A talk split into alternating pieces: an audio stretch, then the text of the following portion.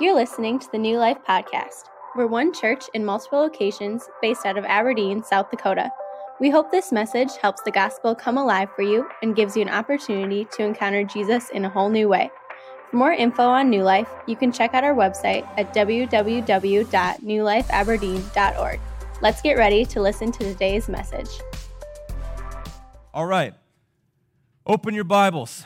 Mark chapter 8. We're going to continue through the journey of Jesus as he continues to show us what it looks like for the kingdom of God to break into our world. Okay, the kingdom of God. We're looking at what it looks like when it hits our life, when it hits our family, when it breaks into our neighborhood and into our communities. In fact, we've seen a lot already, right? In fact, I want to read to you just really quick all the things that we've seen so far just in the Gospel of Mark.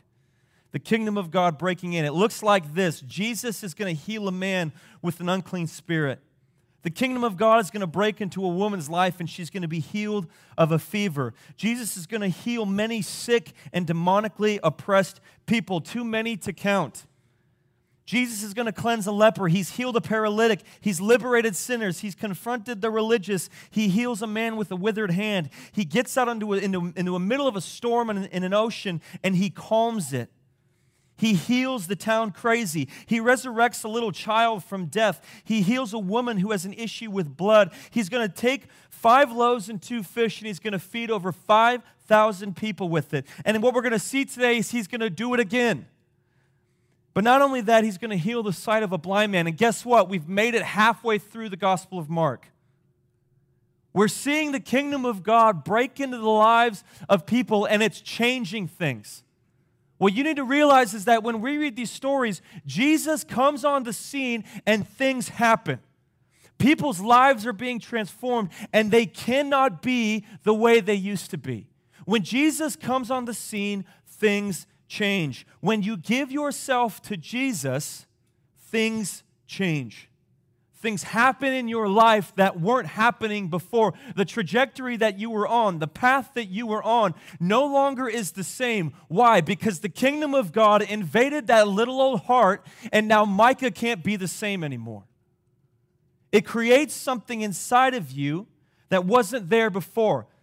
How many of you ever, ever had a situation happen where you walk out of your house you know, maybe you're taking the kids to the playground, or maybe you're taking them to some church event, or you're going to drop them off at school. But maybe it's, okay, maybe not at school, but it's, it's the mid afternoon, and you walk out you open your door to get in, you've got all the kids tucked away, but all of a sudden your nose starts to tingle. All of a sudden you smell something and you realize that one of your neighbors is barbecuing. One of your neighbors has, has some meat, a dead animal on their grill, and they're making something that's marvelous. And you stop for a moment, you shut the door, and what do you do? You take a deep breath, you're like, and you realize the grace of God is being poured out in my life at this very moment. And your curiosity is sparked. And it doesn't matter, right? It doesn't matter what you ate beforehand. You could have just had a four or five course meal. It doesn't matter. In that moment, what you realize is that you're hungry once again. In that moment, you realize if I could just find the neighbor and knock on their door and introduce myself, then maybe I can taste some of that juicy pulled pork, or maybe I could taste some of that juicy barbecue. It'd be really awkward. Don't actually do that okay? But you're hungry again. There's something that smell pulls out of you. It stops you in the middle of everything that you're doing, and it, it, makes you realize, I'm hungry in this very moment. And what we see in the Gospel of Mark is that this is what Jesus does to us.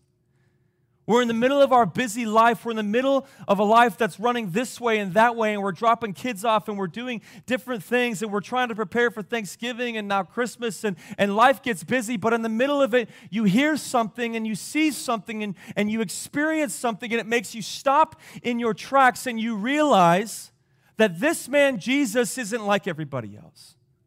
There's something about what he says. There's something about what he does. There's something about how he infuses dignity into people that when you see it and you experience it and you read about it in the text, you stop and you take a deep breath and you realize that there's more and you want it. It creates in you a heart that's hungry. It creates in you a heart that is hungry. And this morning we're going to see several different stories of what it looks like for somebody to be hungry for Jesus. Mark chapter 8, 1 through 3. In those days, when again a great crowd had gathered and they had nothing to eat, he called his disciples to him and said to them, I have compassion on the crowd because they have been with me now three days and they've ran out of food. They have nothing to eat. And if I send them away hungry to their homes, they will faint on the way. And some of them have come from far away. The people are hungry. They've been following Jesus now for three days. They've run out of food, but they decide to stick it out. This large group of people, well over 4,000, they're following Jesus and their, their stomachs are getting hungry because all the food has been depleted. And now they're saying, okay, we need to go back to our house, but we want to stay with Jesus. We're going to forego our physical nourishment because, because I want Jesus. The things that this guy is saying, when I take that deep breath, it just brings peace to me. It makes me hungry. He's pulling something out of me, and I don't want to sacrifice that in this moment. So I'm going to choose to stay. They have hearts that are hungry. They're willing to go, forego the physical pleasure, the physical food, because what they're getting spiritually is more than enough. Jesus recognized this, and he does something about it again. He's going to do it again. Two chapters prior to this, Jesus is going to do it with 5,000 people, and here he is doing it again. And this is what his disciples answer. Jesus says, These people are hungry. I don't want them to go home because if they go home, they're going to faint. They might even die. His disciples answered him and they said, How can one feed these people with bread here in this desolate place? The disciples who were literally with Jesus when he fed the 5,000 now Jesus is with another large group. They have no bread. It's a little bit dangerous for them to leave. They're kind of in a tight spot. And the disciples say, Look, we're in a desolate place. How are we going to get bread to these people? How are we going to take care of them? Now, I don't know if you guys have ever seen the show, but I've been watching some great clips about Family Feud, right? With the master of entertainment, Steve Harvey. You guys ever watch that show? Yeah, amen. If you don't, you'll, you will after this, right? But, but it's a great show where they take 100 different people and they survey them and they take the best answers to one simple question that they ask. They put them on a board, and then two families have to try to guess which one is the best. They have to try to guess all of them on this list, and if they get it right, they win. They win that round. And so, so Steve Harvey's there with, with these two different families, and, and the question is name a word that comes after pork. It's a really simple, kind of trivial question right? And they surveyed 100 people, and now this family's trying to guess. And the first one, the, the, the, the person says pork loin, right? Amen. Hallelujah. The second person gets up and it's pork belly. And then Steve Harvey goes to the third person. He says, Give me a word that comes after pork. And the guy says, cupine. And Steve literally stops in that moment he doesn't even look at the guy who answered. He just stares straight at the camera. You can see his head kind of go down a little bit. He crosses his hands like this, and he just stares like, What did you just say? Cupine? And he looks over at the other family. He looks at the camera again, and he just stands there in silence. And everybody's laughing because everybody knows what this guy did was, was dumb. He made a dumb answer right? And Steve just plays it up so well, but he just gives this dumbfounded face, and everybody's laughing because he doesn't know what to do next. He cannot believe what just came out of this guy's mouth. And I imagine Jesus in that moment when the disciples are like, How are we going to provide food for these people? They're hungry. They've been following Jesus day after day after day. I can imagine Steve Harvey just poking his head out behind Jesus with that dumbfounded face, like, Are you serious right now? Were you not with me just a week ago? Were you not with me two chapters ago when I fed 5,000 people? In fact, I, I love what Jesus responds here. I, I can't say this for sure, but I think he was a little bit perturbed, right? He hears this question from the apostles, and you know what Jesus says? How many loaves we got? Before he was coordinating, right, when they were feeding the 5,000, he's like, they've never seen this before. I'm going to get them in on the secret here, and then we're going to feed these people. Go put them into groups, right? Go take them the bread. Go coordinate this stuff. He's, he's working with his disciples. Now he's just like, are you serious? And then he multiplies the bread. He gives it to the disciples. They give it to everybody else. Jesus performs another miracle. What Jesus is saying is, look, my people are hungry. Do you think that there's a desolate place that can keep me from them? Do you think there's a desolate place, a place where there is no food, where the only nourishment that they're getting right now is from me? Do you think there's something like that that can keep me from them? Do you think there's a hardship that can get between me and those who are hungry for me? These people have a heart that's hungry, and so I'm not just going to feed them with the word, I'm going to feed them with things that they need. See, you and I, we have seasons of our life, and we're all sharing a season right now, a season that's full of hardship. Some of you are wondering, you, you have fear because maybe there's this virus out there that could get in your system and it could do damage. Or there's a fear that, you know what, this year for Thanksgiving, my family can't come together. And so maybe there's a bit of depression that's sinking in. Maybe you've been isolated for so long that you're getting this depression now and you're thinking, man, is this ever going to get better?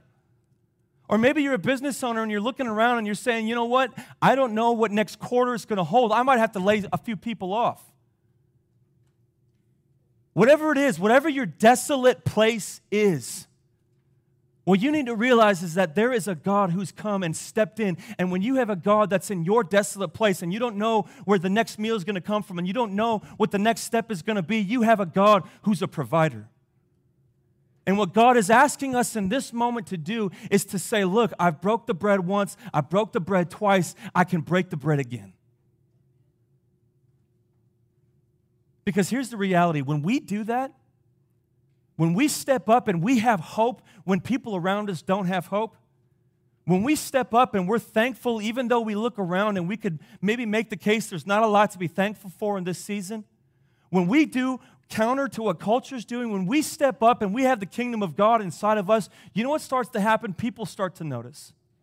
People begin looking at you and, and they see the way you're living and they see the way that you're acting and they see the way that you're speaking, and it's going to cause them to stop, shut the door, and all the business of life is going to go to the background. It's going to pull something out of them that says there's something about their provision that's different than mine. There's a trust that's there that's leading them through this season that I don't have, and it's going to pull out of them this desire and a hunger that asks the question, why?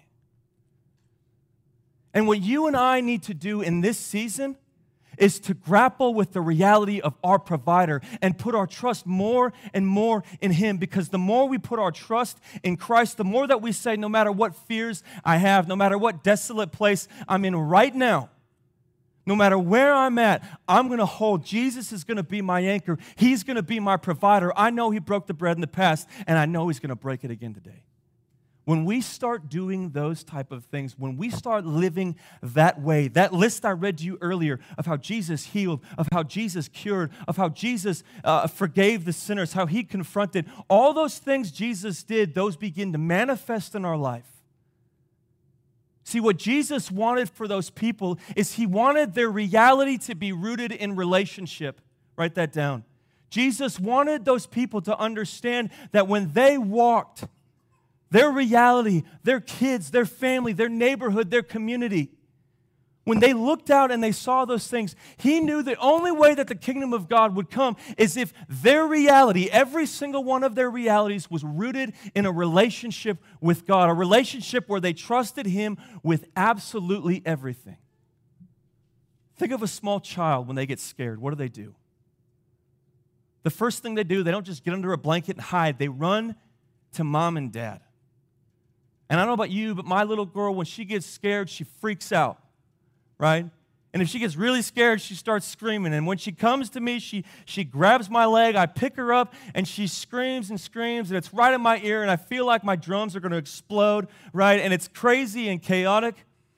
But what I've noticed with my little girl, even if I don't say anything, the more I hold her, the more over time she calms down the more over time those screams get less and less and less. The, the slower that heartbeat gets that was going 100 miles an hour, all of a sudden it drops down to 95. All of a sudden it drops down to 90. And I don't, I don't know what the healthy heartbeat is, so whatever it ends up being, right? But over time, the longer they're holding on to somebody they trust, the more the fear subsides in their life. Why? Because their reality is rooted in a relationship where they have a deep trust with somebody who, when they feel like they're out of control and they feel like there's nothing that they can grab hold of to make things better, they always know they can grab hold of that. They know they can grab hold of mom and dad. And those, those pants, those frantic breaths, all of a sudden slow down to where now they can take deep breaths again, one after the other, and then, God willing, please, Lord, they fall asleep, right? But I think we see in our kids the reality that I think we face in this season, that we might face in the next season. Those moments when we feel like we're out of control and there's nothing that we can do to fix it, there's nothing that we can do to corral it. And so our heartbeat gets more and our anxiety gets more, and we think, man, there's got to be a different way. There's got to be something else. And I think what Jesus is doing in these stories, he's saying, come, put your belief and your trust in me. And when you do that, it's not going to be an instant fix, it's not going to get better overnight, but it's a process. It's something that when you cling to me, over time the fears will get less and less. When you hunger for my word and you sit at my feet day after day after day, you begin to realize that trusting in Jesus is more than just a big, big picture thing, but it's something that affects every part of our life. Every part of your life, you're, you're constantly in a battle of do I trust Jesus or not? And in these moments, are you feasting on His Word? Are you letting Him feed you? Or are you stuck in a desolate place and you fear, if I go anywhere, I'm going to fall, I'm going to faint, I'm going to die, I'm not going to make it to tomorrow? Jesus is a provider. But when you give yourself to Jesus, right, things happen. Things happen. Your response will always be rooted in your relationship with Him, whether it's good or it's bad. It'll be a response that's rooted in your relationship. The crowd responds well, they trust Jesus. But there's another group, the Pharisees that are there with him. Mark chapter 8, 11 through 13. The Pharisees came and began to argue with him, seeking from him a sign from heaven to test him. And he sighed deeply in his spirit and said, Why does this generation seek a sign? Truly, I say to you, no sign will be given to this generation. And he left them. He got into the boat again and went to the other side. The religious leaders, the, one who, the ones who were in charge of giving the spiritual nourishment to the people, Jesus is doing their job. In fact, they've been following Jesus for three days because they're hungry. The Pharisees are jealous. They come to Jesus and they say, Jesus, give us a sign. Prove to us who you say you are. If you're really the Messiah, give us a sign right now. And Jesus says he sighs, right? He sighs deeply. He sighed deeply. Steve Harvey's poking his head out again with the dumbfounded look on his face, like, Are you serious? He sighs deeply. Why? He just fed 4,000 people with seven loaves of bread. And now the Pharisees come to him saying, We need a sign. And Jesus says, No sign for you. No sign for you. You want the sign, not the sign giver. You want the bread, not the bread giver. Jesus just fed 4,000 people, and they want a sign. I think if Jesus could have screamed something in that moment, it would be quit seeking the sign, seek me. Jesus wants them to get something. The crowd got it, but the Pharisees missed it. The Pharisees wanted something that they could look to that was tangible and real. And when they got it, check this out when they got it, they rejected it.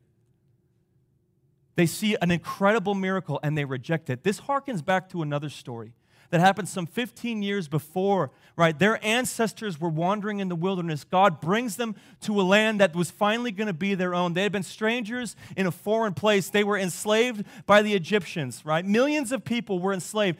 God gives them an incredible opportunity. He frees them from their captivity. He literally breaks the chains off of them. He brings them to a new land. He's done miracle after miracle after miracle, showing them that you can trust me, showing them that they can believe in God and they come to a land, they see a few giants, and they say, Nope, can't do it. Let's go back. And God, I'm sure, sighs deeply and says, Fine. So he sends them to the wilderness for 40 years. But what's incredible about God is that he's so patient with the people. He sends them into the wilderness. They're literally, it's like they're just walking in circles for years 40 years. They can't enter the promises of God, they can't enter into that rest their soul longed for for 40 years. And what God does all along the way is he provides for them bread. Have you guys ever seen the movie Cloudy with a Chance of Meatballs? Right? You look at that movie and you're like, that could never happen today. Well, guess what? God made it happen. God was cloudy with a chance of meatballs. He made bread drop from the heavens, right? It's a real thing, okay? And he provided for the people day after day after day, yet an entire generation said, you know what? Our God doesn't really love us. Our God can't protect us from our enemies. Our God can't do the things that we've heard our ancestors, the things that we saw back in Egypt. God can't do those things for me. We're in a desolate place right now, and I don't know how God's going to get, get us out. As they take a bite of their miraculous manna, I don't know how God's going to do it. They were blind. They didn't understand. They didn't see. In fact, right after the story, Jesus is going to heal a blind man. That's not a coincidence. Because when you when you have your eyes open, you realize that your reality was not rooted in a relationship with God. It was rooted in a relationship with yourself where you had the control and you had everything figured out. And if you didn't, that's on you. And so you grabbed for that control over and over again when all Jesus is asking you to do is to lay those things down before Him. And he's saying to us this morning, Follow me. Will you lay those things down? And in the middle of your desolate place, will you come and will you follow me? Their response was not rooted in relationships. The Pharisees was not rooted in relationship where they trusted God. What kind of person will you be? Where will you dig your relationships? Where will you dig your roots in? What relationships are you digging your roots in? Because that's the proof of what you trust. When you have fear, when you don't know what to do, when you feel like you're out of control, the things that you cling to show what you're rooted in. If your first move isn't to Christ, then what you've done is you've created something that you're worshiping and you're giving your affections to that's not Him. And Jesus is calling you this morning to say, give those things up Lay those things down. Quit putting your trust in things that are going to die and things that are going to fade. Put your trust in me. If you're just trusting the bread that's given to you, you're going to miss the one who gave it to you. And that's what Jesus doesn't want. What Jesus wants is he wants to create in us the heart that's transformed. Mark chapter 8, 14 through 19. Now they had forgotten to bring bread. The disciples were in a boat. They had only one left in the boat. And he cautioned them, saying, Watch out, beware of the leaven of the Pharisees and the leaven of Herod. And they began discussing with one another the fact they had no bread. And Jesus, aware of this, said to them, Why are you discussing the fact that you have no bread? Do you not perceive or understand? Are your hearts hardened? Having eyes you do not see, and having ears do you not hear? And do you not remember when I broke the five loaves for the five thousand? How many baskets full of broken pieces did you take up? They said to him, Twelve. What Jesus is doing is he's confronting that Pharisee mentality. That Pharisee mentality that puts God in a box. They're sitting in a boat now. We don't know how far along this is. This could be two weeks later. This could be the next day. They could, and they're holding a loaf of bread to feed 13 people. And like many of us, they're wondering, what's going to happen next? One loaf can barely feed four people. How are we going to do it with 13? And Jesus, before they even speak, he says, Beware the leaven of the Pharisees. Beware what they do and what they think. And then they start talking about how they don't have bread. And Jesus says, Do you not get it? Steve Harvey is like he's on the boat with them and he pokes his head out again with this dumbfounded look on his face, like, You've got to be kidding me. And he looks at his disciples and he's like, Do you not get it? In fact, the last thing he says in this paragraph is, Do you not understand? Do you not get it? They could have literally been holding a miraculous loaf of bread that wasn't there before. They could have been holding one of the leftovers Jesus had just multiplied for 4,000 people. Jesus looks at his disciples and he's trying to get them to see something different. See, it's one thing when you come to church and you hear a pastor preach and you realize, man, this is good stuff, and you see hear of people's testimonies how, about how their life has been transformed and how God has provided for them and he's given them the bread. It's one thing to see that and experience that, but it's another thing when, when you're on, in, in a boat with your buddies and you're there with 10, 11, 12 of your friends and you realize you don't have any food. It's one thing when real life happens. 5,000 people, that's abnormal. But when you're with your buddies, that's real life right then and there. Jesus is trying to change the way they think and say it's not just about what you experienced this one time way back when. It's not just about this experience you had last week when you came to church and everything was great. I don't want you just to see me as provider when you're around everybody else. I want you to understand that I provide even in the here and now. I provide when you're alone in your room. I provide when you're alone with your family. I provide when you're out in your neighborhood. I provide when you are at work. It's not just a one or two or three time thing, it's a provision that happens once and carries on into eternity. And Jesus is desperately trying to get his apostles to see this because if they don't, they will turn into the very thing that he loathes. It'll turn into a heart of unbelief where all they want is a sign, even though he's been performing these signs over and over and over again. He wants them to have hearts that are hungry for him. This is their wisdom moment. This is the moment when the teacher imparts to his disciples. This is the moment where growth happens. This is the moment where the disciples realize I just gave a really bad answer. I actually asked a dumb question. And this is where things begin to change. In fact, what we're going to see in a little bit is Peter's going to confess Jesus as the Christ. It's like his eyes opened a little bit, and he saw for a moment who Jesus was. Jesus wants them to have a reality with God that's rooted in relationship. C.S. Lewis, in his book Mere Christianity, says this Every Christian is to become a little Christ. The whole purpose of becoming a Christian is simply nothing else.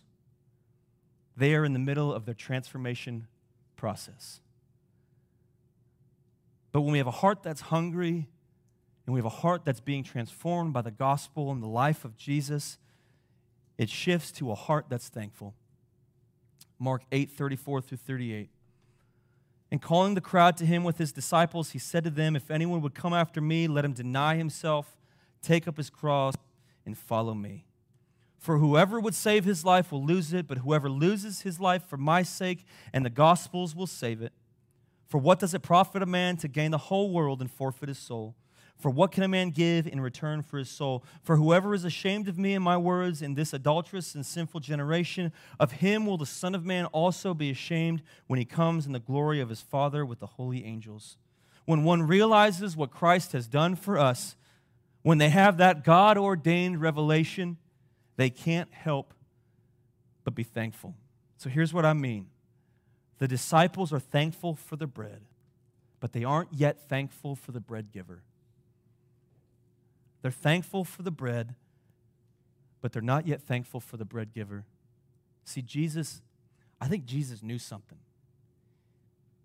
He knew that people would perish without the food that he brought. I think that story is a microcosm of something much bigger. Jesus brings the people to a desolate place. They're there with him. They can't provide the food that they need. And Jesus stretches out his arms and says, Come to me, I'm going to give you some food. What I love about the story of Jesus is it's, it's like the picture of arms that are always open, and the words that come out of his mouth are, Come to me. Let the little children come unto me. In the Gospel of Matthew, he says, Come to me, all you who are weary and heavy laden, and I'm going to give you rest. When chaos is around you, I'm going to give you rest. The conversation is always come to me. Don't send the people away. Let them come to me and I will give. Come to me and I'm going to give. I'm going to give. I'm going to give. I'm going to give. I'm a generous, I'm a loving person, and I'm going to give everything that I have for you. He stretches out his arms over and over again. But the one that he wants to, us to, to, to really lean in on this morning, the one that he wants his apostles to lean in in those transformative moments, is the time that he would spread his arms on a cross and he would be there naked and ashamed for the whole world to see. And he invites us, just like he did to them, he says, Come to the cross, pick it up, and follow me. Come to me, pick up your cross, and I'm going to give you new life. When chaos hits, I'm going to give you a new hope. When dysfunction hits and you don't know what to do and you lose control, I'm going to give you new hope. Here's the reality of the cross. Ready? The reality of the cross is this in one point in history, God gave you and me and all of humanity complete control. He gave us complete control over himself. He came to this earth, right? We beat him, we persecuted him. He gave us complete control for one moment, and what did we do? We killed him. We put him on a cross, we stretched out his arms, and we said, Death to God. But what we didn't realize is in that moment, we just didn't see arms that were stretched out to die on a cross to, a, to the hands of a bunch of wicked people. Instead, what he did is he stretched out his hands, and it was as if he was saying, Come to me in this moment, come to the place of death, come to the place where I gave up control for you. And when you come to that place, you're going to realize something so deep and so profound. It's going to open your eyes. You're not going to be able to live the same. It's going to pull something out of you that wasn't there before. It's going to do something to your heart that causes you to respond in ways you haven't responded before because you're going to see God in a different light. You're going to realize that Jesus doesn't want to just give you bread, He wants to give you Himself. He doesn't want you to just have a reality that's rooted in a few relationships where you're desperately trying to gain something that you can never gain. He wants you to realize that the only way you can truly be free is if you dig your roots into the man who, who died on a cross, who stretched out his arms for you, and he died there with your sin and my sin, but he rose three days later. And that, that phrase, come to me, is still there. And he's saying, pick up your cross, and guess what? It's going to save your soul.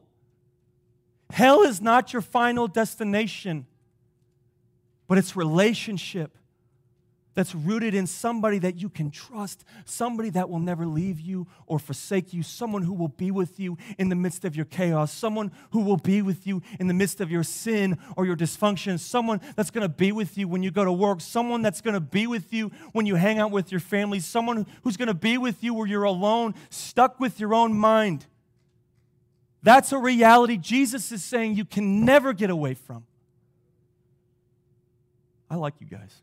Whoever's sitting over here, I like you. That's what Jesus is trying to get them to see. Love the bread, but love the one more who gives it to you. So this morning, will you stop? Will you shut the door? Will you let the busyness of life go to the side? And will you take a deep breath? And will you let the gospel that Jesus showed to us, that Jesus lived out, that good news that you and I have, Will you let it pull something out of you this morning? Will you let it, will you follow it? Will you follow where Jesus leads? Will you let that, that desire and that hunger that's created from the good news of Jesus Christ, will you let that transform the way that you live? If you don't know Christ this morning, please come talk to me. I'll be standing out here. We'll have some other pastors that are walking around. You can go to starting point, but will you come talk to me? Don't leave this place without understanding and committing to following a, a, a, Christ who's given us everything to be thankful for. Amen, church? Let's pray. Jesus, we thank you for this morning. Thank you for your life, your death, your resurrection. Thank you for these stories that show we can get it wrong, Lord. We don't have to be perfect, we make mistakes. There are things that we don't understand, but thank you that you are patient and you are kind.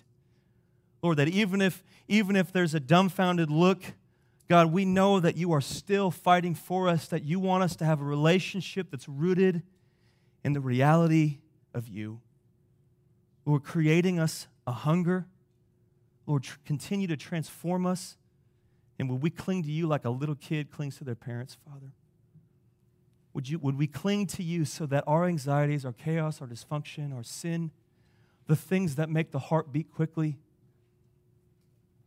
Lord, that process would begin to take place in our life so things can slow down. We can have clarity of mind. We can feast on your word. So, Jesus, impart to us that revelation. Captivate our heart with your gospel. We pray this in your name. Amen. Thanks so much for joining us today. We pray this message connected with you, and we hope it gave you another way to connect with Jesus and your New Life family. For more ways to get plugged in here at New Life, you can visit our website at www.newlifeaberdeen.org. Thanks again for listening and have a great week.